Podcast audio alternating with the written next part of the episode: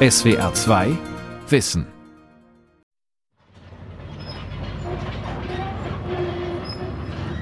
Nur eine neue, kilometerlange Deichmauer trennt Jakarta von der Javasee. If this seawall breaks, a wall of water will come and wipe away this kampung, this area where people are living. Falls diese Mauer bricht, überspült eine Riesenwelle die Innenstadt und rollt weiter bis zum Präsidentenpalast. Deshalb scherzen wir manchmal, dass der Präsident einen eigenen Strand bekommen könnte. Der Ingenieur Viktor Kühnen hat die gewaltige neue Flutschutzmauer für die indonesische 32 Millionen Metropole mitkonzipiert. Die Niederländer sind international berühmt für ihre Expertise. Große Teile ihres Landes liegen unterhalb des Meeresspiegels. Wir Menschen leben anscheinend gerne in tiefliegenden Küstengebieten wo wir große Hafenstädte bauen. Aber nun steigen die Meeresspiegel, die Küsten versinken. In Jakarta sehen wir schon heute die Zukunft vieler Hafenstädte auf der ganzen Welt. Auch die Wellen der Nordsee schlagen bereits höher und sogar anders als früher. Sind europäische Küstenstädte darauf vorbereitet?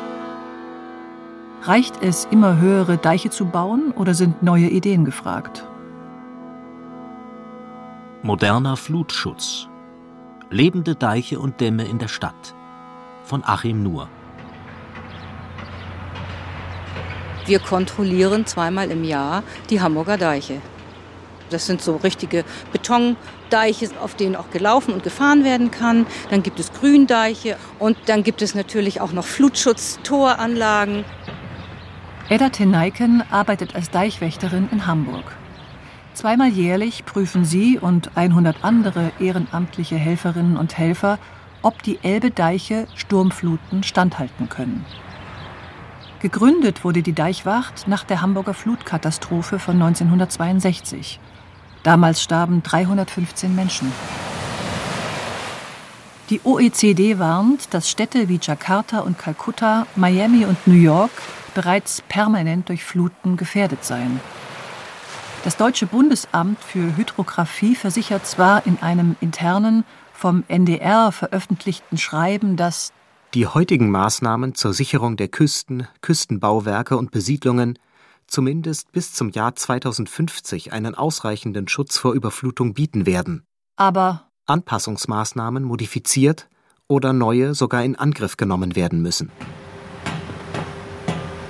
Daran arbeiten Forscher der RWTH Aachen.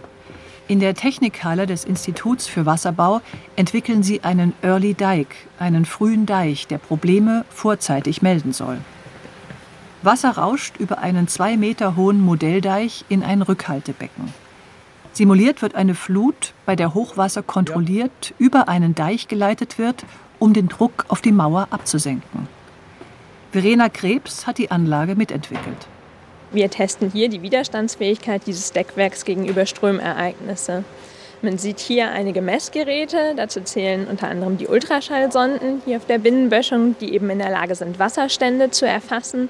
Hier vorne sieht man auch ein paar Druckmessdosen, die eben im Deckwerk und auch unter dem Deckwerk Drücke messen und aufnehmen.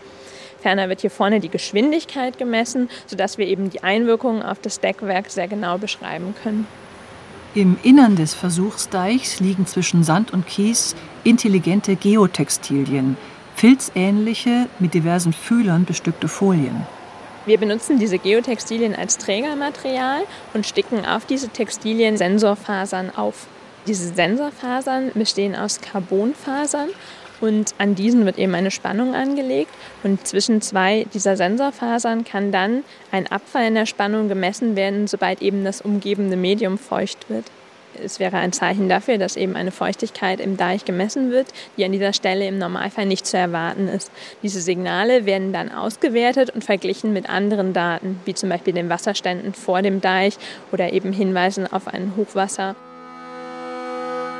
Auch die Entwicklung der entsprechenden Werteskala ist Pionierarbeit. Ab wann signalisiert ein Spannungsabfall zu viel Feuchtigkeit im Deich und damit akute Gefahr? Müssen sofort Deichwächter mit Sandsäcken in den Sturm geschickt werden? Oder reicht eine nachträgliche Inspektion in ein paar Tagen bei schönem Wetter? Professor Holger Schüttrumpf leitet das Forschungsprojekt. Wir wollen auch wissen, was passiert im Deich selber. Wir können gezielt warnen, wir können lokal warnen, wir können aber auch die Deichverteidigung an der Stelle unterstützen.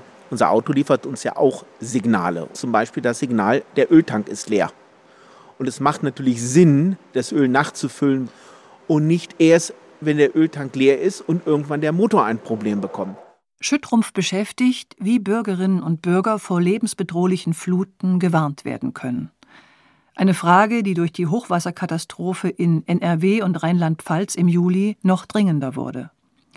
Er und sein Team haben ein neuartiges Frühwarnsystem entwickelt, das Überflutungsrisiko bei Starkregen berechnet. Allerdings ist Hochwasser durch Starkregen nicht vergleichbar mit Hochwasser durch Sturmfluten. Am Hamburger Niederhafen steht eine von der verstorbenen Stararchitektin Zaha Hadid entworfene Hochwasserschutzanlage. Vom Pier, wo gerade ein großes Segelschiff ankert, führen geschwungene Treppen hinauf zu einem breiten Boulevard. Der Niederhafen liegt mitten im Zentrum von Hamburg, fast 100 Kilometer entfernt von der Elbmündung in die Nordsee. Doch selbst hier beträgt der Tidenhub, also die Differenz zwischen Ebbe und Flut, an ruhigen Tagen etwa 3,7 Meter. Ohne die Hochwasserschutzanlagen hätten wir gar keine geschützte Stadt. Es gibt Bereiche, die sogar bei mittleren Tide Hochwasser überschwemmt wären. Aber grundsätzlich geht es um Sturmfluten. Ein Euro, den wir hier investieren, schützt zehnfache Werte im Hinterland. Das ist also eine immense Kosten-Nutzen-Rechnung, will ich mal sagen. Aber darum geht es gar nicht, sondern es geht in erster Linie darum, die Menschen zu schützen. Sind rund 350.000 Menschen, die hier leben und arbeiten. Gabriele Gönnert arbeitet für die Hamburger Gewässerbehörde, die auch die Elbdeiche überwacht. Dazu gehören neben dem Schmuckstück am Niederhafen viele andere Deiche mit einer Gesamtlänge von 120 Kilometern. Gleich östlich vom Niederhafen gab die Hamburger Landesregierung 1997 einen anderen Hafenteil für private Bauherren frei. Dazu mussten eigens Gesetze geändert werden, weil eigentlich die öffentliche Hand für Flut- und Küstenschutz verantwortlich ist. Nun müssen Bauherren die neue Hafen City gemäß einer eigenen Flutschutzverordnung selber sichern. Auf 60 Hektar, einer Fläche von 84 Fußballfeldern, stehen sämtliche Büro- und Wohngebäude auf flutsicheren Sockeln, Warften, deren Lage, Höhe und Ausstattung von Behörden genehmigt werden müssen. Inzwischen geht es um den Schutz von 15.000 Bewohnern und Pendlerinnen. Die Gebäude werden so hochgesetzt, dass man leben, wohnen und arbeiten nur oberhalb dieses sogenannten Bemessungswasserstandes darf. Da wir natürlich in einem hochwertigen äh, Gebiet sind, macht man da nicht einen Sandhügel wie auf einer Hallig, sondern baut das Gebäude hoch und nutzt die unteren Flächen eben für Garagen oder wie in dem Fall auch mal für einen Café.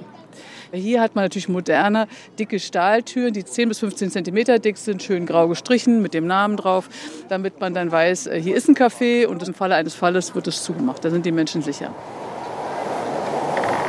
Mit einer Schwachstelle machte die Hamburger Hafen City allerdings schon mehrfach Schlagzeilen.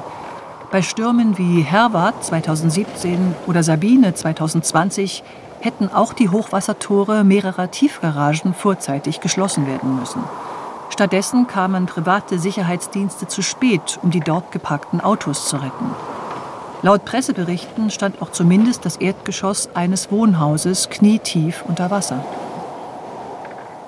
In Deutschland leben inzwischen etwa 3,2 Millionen Menschen in überflutungsgefährdeten Küstengebieten, berichtet das Umweltbundesamt in einer im Sommer 2021 erschienenen Klimawirkungs- und Risikoanalyse für Deutschland. Laut den wissenschaftlichen Diensten des Deutschen Bundestages stehen an den deutschen Meeresküsten Deiche in einer Gesamtlänge von fast 1500 Kilometer Länge.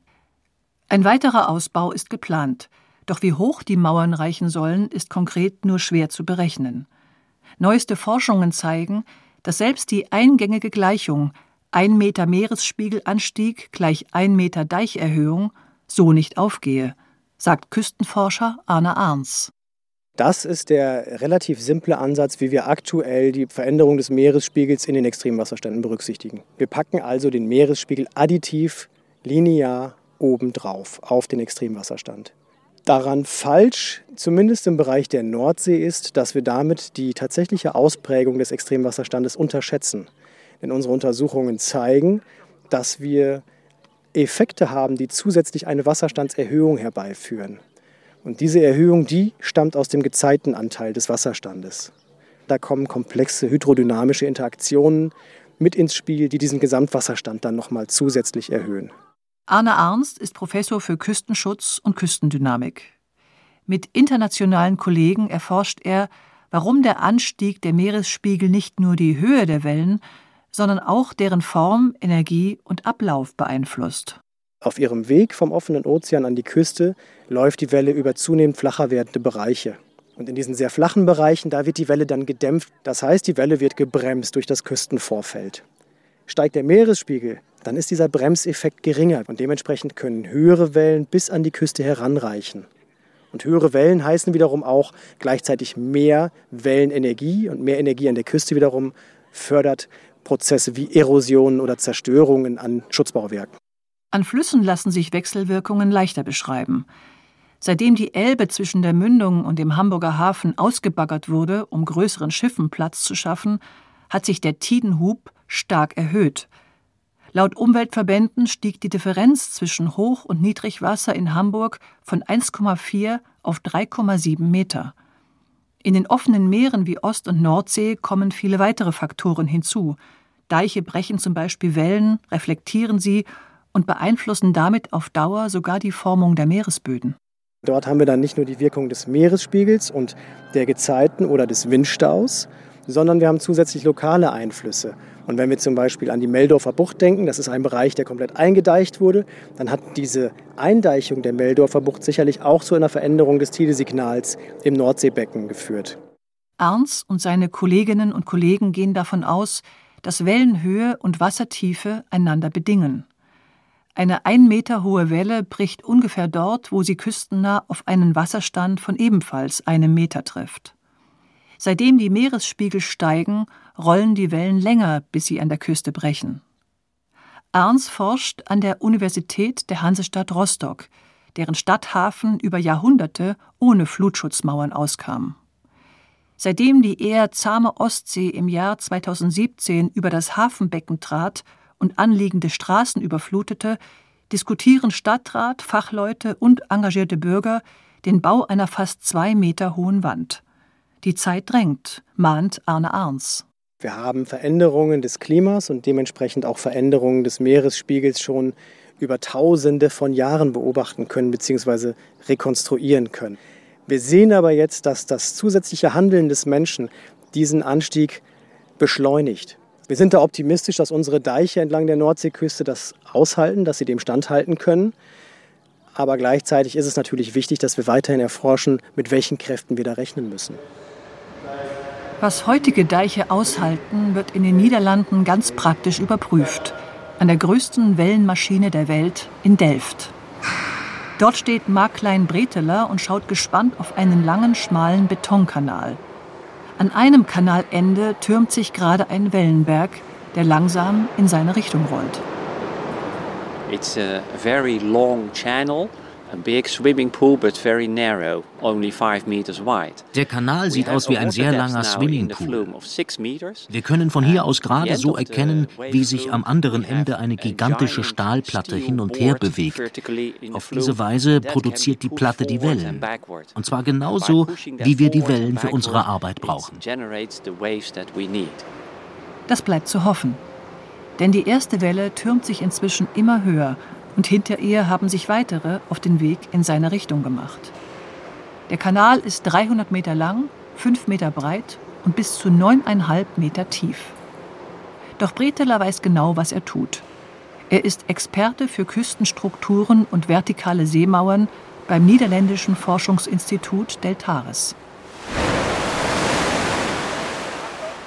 Dann erreicht die erste Welle das andere Kanalende und kracht gegen eine Wand. Hier steht Mark Klein-Breteler an der Seite auf einem Steg. Wenn jetzt jemand in den Kanal fallen würde, würde er das überleben? Nein, deshalb stehen wir hier sicher hinter dem Geländer. aber trotzdem nahe genug, um die Wellen gut beobachten zu können. Wichtig ist, wie sie gegen die Wand schlagen und ob sie dabei Schäden verursachen, zum Beispiel Risse. Ein bisschen sollten wir auch auf uns aufpassen. Die Gischt der höchsten Wellen kann sogar bis zu uns reichen.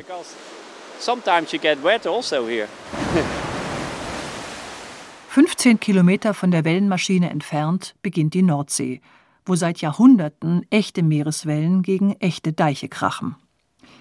In Delft prüft Breteler, was teils jahrhundertealte Mauern noch heute aushalten können. Seine Wellenmaschine heißt Delta Flume. Flume heißt im Englischen Messkanal und Delta steht für die vielen Flussmündungen der Niederlande. Der Delta Flume produziert Brecher bis zu viereinhalb Metern Höhe. Aktueller Weltrekord für Wellenmaschinen. Der Wasserkanal führt zuerst im Freien quer über das Werksgelände des Forschungsinstituts, dann am Ende in eine Werkshalle. Hier werden wechselnde Deichtypen nachgebaut, um deren Widerstandskraft zu testen. Die aktuelle Mauer steht nicht senkrecht, sondern schräg in einem sanften Winkel von etwa 140 Grad, wie ein nach hinten gestellter Autositz. Am Kanal türmen sich die Wellen bereits, aber sie brechen noch nicht. Deshalb ist der nächste Beobachtungssteg deutlich trockener. Von hier aus sieht man hinter dem Kanal einen Bürocontainer, in dem zwei Mitarbeiter an Computermonitoren arbeiten. Sie analysieren, was auch erfahrene Wellenspezialisten nicht mit bloßem Auge erkennen können, erläutert Breteler. There are many aspects on waves, but if it breaks on the slope, bei den Wellen muss man viele Aspekte beachten. Wenn Sie an einem Deich brechen, lösen Sie komplizierte Prozesse aus. Am Computer analysieren wir zum Beispiel, dass Luftblasen zunächst im Wasser eingeschlossen bleiben. Dieses Gemisch aus Wasser- und Luftblasen wirkt je nach Wellengröße unterschiedlich auf Deichmauern ein. Bei großen Wellen sanfter, aber länger. Bei kleinen Wellen umgekehrt, nämlich gröber, aber nur über einen kürzeren Zeitraum. Das aktuelle Testobjekt von Breteler ist der Nachbau eines alten Deichs, der in der Nähe von Alkmaar steht. Dort sammelten die Bauern jahrhundertelang von ihren Feldern Steine, die sie am Meeresufer schichteten, um die Felder zu schützen. Erst im 20. Jahrhundert wurden die Steinhaufen mit Beton übergossen und zu Mauern stabilisiert. Breteler soll klären, ob das Original noch lange halten wird oder besser zügig durch einen teuren Neubau ersetzt werden soll. The water board, who is in charge of the dike, wants to know the stability. Die Wasserbehörden uh, sind verantwortlich für die Deiche. Deshalb müssen sie deren Stabilität genau einschätzen können. Laut Gesetz müssen niederländische Deiche alle zwölf Jahre darauf untersucht werden, ob sie auch extremen Ereignissen standhalten können. Deshalb testen wir gerade ein Wellenszenario, das statistisch nur alle 3000 Jahre vorkommt. Wir können hier also unseren eigenen Sturm anrühren, auf den man draußen sehr lange warten müsste. Zeigt der Deich bereits Schäden? Nichts. Sieht sehr gut aus bisher. Kein Neubau erforderlich? Nein, die Behörde kann den alten Deich erstmal behalten und so die rund 25 Millionen Euro für einen Neubau einsparen. Wann wissen Sie genau Bescheid? Das ist ein uh, Langzeittest, 25 Stunden Wellenschlag, unterteilt in zwei Stundenschichten. Uh, Danach stoppen wir den Delta Flume und wissen, ob der Damm noch hält. Zum Flutschutz forschen immer mehr Wissenschaftler weltweit. In den Niederlanden hat das bereits eine lange Tradition. So entwirft in Rotterdam der Landschaftsarchitekt Kees van der Weken neue futuristische Deichtypen, die mitten in Städten stehen. Sein Büro liegt nahe der Neuen Maas, eines Flussarms des Rheindeltas, der durch das Stadtzentrum fließt. Bei der Begrüßung hat er gleich eine Überraschung parat. We're now actually walking from our office on top of the dike, so it's like a five meters high difference. And next to us, actually, the tram is also going up. So uh, we have this huge slope in front of our office. Der Hang, den wir hier gerade hochsteigen, ist ein Deich. Die Autos, die Fußgänger, die Radfahrer, sogar die Straßenbahn. Alle sind mitten in der Stadt auf einem Deich unterwegs und die meisten merken das nicht mal. Sie wissen nicht, dass dieser Deich zum zentralen Sicherheitsring rund um den Stadtkern von Rotterdam gehört. Oben auf dem Deich ist man allerdings den Elementen stärker ausgesetzt. So wie heute. Es regnet. Und es pfeift eine kalte Brise. Kees van der Weken und sein Büro Lola Landschaftsarchitekten wurden landesweit berühmt durch ein Buch mit dem Titel Hollands Deiche. Die Autoren erfassten sämtliche Deiche und Deichtypen der Niederlande. Das Ergebnis war beeindruckend. Über 22.000 Kilometer beträgt deren Gesamtlänge. Die natürlichen Küstenlinien sind gerade mal 500 Kilometer lang. Viele Deiche dienen bereits mehreren Zwecken. Manche helfen bei der Landgewinnung, andere schützen Marschland, das im Sommer als Weideland genutzt wird. In the Netherlands always kind of upgrading our system. It's a continuous development. In den Niederlanden verbessern wir ständig den Küstenschutz. Für Architekten ist das ein faszinierendes Thema, weil die Deiche längst zu einem Landschaftselement geworden sind. Alle Typen sind vertreten. Altertümliche Deichrelikte, aber auch super Hightech-Systeme mit integrierten Sensoren, die draußen und mitten im Deich die Feuchtigkeit messen. Wir diskutieren gerade über den nächsten großen Schritt. Wie reagieren wir langfristig auf das Steigen der Weltmeere? Wie können wir uns selbst schützen, eventuell auch anderen mit unserem Wissen helfen. Also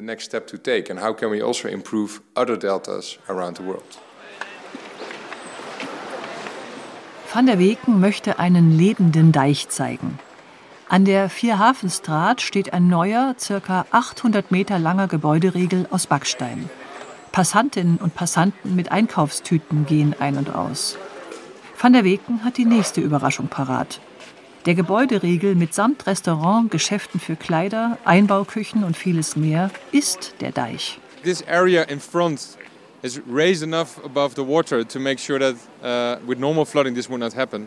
Die Uferpromenade ist hoch genug, um gewöhnliche Stürme abzuhalten.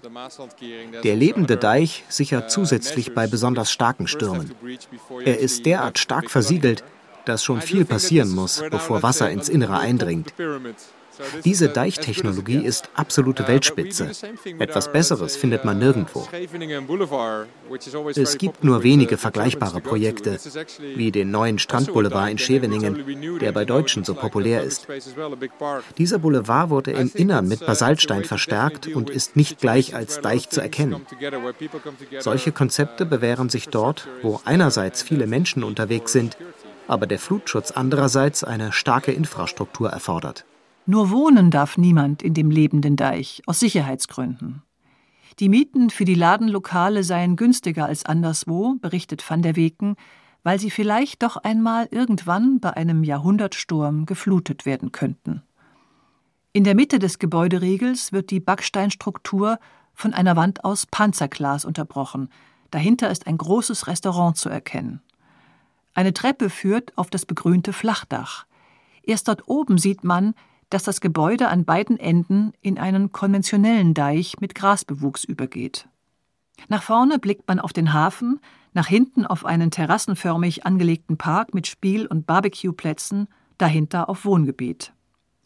Lebender Deich, das scheint angesichts der vielen Menschen, die hier wohnen, arbeiten, einkaufen, durchaus Sinn zu machen. In Rotterdam fließen seit jeher Flüsse und Kanäle durch dicht besiedelte Wohngebiete, bevor sie in die nahe Nordsee münden. Doch angesichts der drohenden Klima- und Umweltveränderungen müssen die Küstenmetropole an Orten wie dem Amerikakai umgebaut werden, meint Peter van Welen.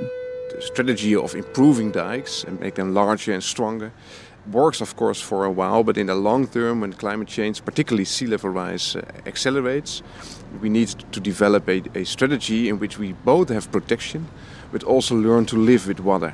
Diese Strategie, Deiche immer höher und stabiler zu bauen, wird natürlich noch eine Zeit lang helfen. Aber langfristig wird in unserer Epoche des Klimawandels und des Anstiegs der Weltmeere nur eine doppelgleisige Strategie helfen, wir brauchen zwar weiterhin den klassischen Flutschutz, aber wir müssen darüber hinaus lernen, mit dem Wasser zu leben. Van Welen erforscht, wie sich Küstenstädte an den Klimawandel anpassen können. Gleichzeitig arbeitet er als Berater für Küstenresilienz bei der Kommune Rotterdam. Van Welens Kernbotschaft In Zukunft werden nur noch breit gefächerte Flutschutzsysteme dicht bevölkerte Küstenstädte schützen können. integrating Falls es uns gelingt, den Flutschutz in die allgemeine Stadtentwicklung zu integrieren, würde der Schutz gleichzeitig billiger und besser. So lässt sich zum Beispiel neues Bauland in begehrten wassernahen Lagen erschließen. In diese Richtung entwickelt sich nun die Gesamtstrategie für den Flutschutz in Rotterdam und den Niederlanden. Nahe des Wilhelminaplatzes treffen zwei ungleiche Stadtviertel aufeinander. Im Südwesten ist der alte Hafen längst gentrifiziert. Dort warten das New York Hotel und das niederländische Fotomuseum auf Besucher. Dagegen liegt im Osten eine der ärmsten Gegenden Rotterdams. Hier am Nassau-Kai probiert die Stadt eine neue Flutschutzstrategie. Auf einer renovierten Kaimauer sollen Häuser für wohlhabende Bürger entstehen. Gleichzeitig soll die Mauer mehrere ältere Gebäude mit Sozialwohnungen schützen. Zuerst nur vor Sturmfluten, perspektivisch auch vor dem ansteigenden Meeresspiegel. This is all social housing. We thought we could not get commitment from the community itself because they don't own the houses. Bisher stehen hier nur die Sozialwohnungen. Deren Bewohner sind nicht die Eigentümer und sie haben ohnehin andere Sorgen, als in Flutschutz zu investieren. Hier setzt die Strategie an. Wir erhöhen nicht nachträglich für viel Geld diese Sozialbauten. Stattdessen finanzieren wir aus dem Topf für Stadtentwicklung eine Erhöhung der Kaimauer. Die neuen Spundwände sind nicht so teuer und auf der neuen Mauer entsteht ein neuer öffentlicher Uferboulevard. Gleich dahinter verkauft die Kommune attraktives Bauland, auf dem neue Apartmentblöcke entstehen sollen. Noch lassen sich solche Pläne nach und nach realisieren. Noch eilt es nicht. Jetzt ist eine gute Zeit, um bei der Stadtentwicklung jede Gelegenheit zu nutzen, die Ufer auszubauen und den Flutschutz zu verbessern in urban redevelopment or change to improve the waterfront and improve uh, flood protection. Anderenfalls könnten die Flutschäden in den 136 größten Küstenmetropolen der Welt von rund 6 Milliarden Dollar jährlich im Jahr 2005 auf 52 Milliarden Dollar im Jahr 2050 steigen, also auf nahezu das Neunfache, warnen die Weltbank und die Organisation für wirtschaftliche Zusammenarbeit und Entwicklung OECD. Rotterdam will zeigen, wie eine solche Entwicklung verhindert werden könnte. Auch die Bürgerinnen und Bürger müssen zusammenarbeiten, denn ihre Häuser stehen Wand an Wand. Wenn einer in eine flutsichere Mauer investiert, aber der Nachbar nicht, dann wird vielleicht bald Wasser in beide Häuser laufen.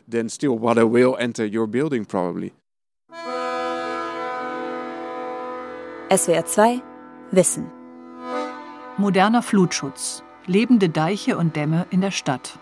Von Achim Nuhr. Sprecherin Claudia Jahn. Redaktion Sonja Striegel und Lukas Meyer-Blankenburg. Regie Andrea Leclerc.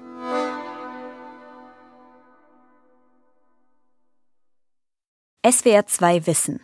Manuskripte und weiterführende Informationen zu unserem Podcast und den einzelnen Folgen gibt es unter swr2wissen.de.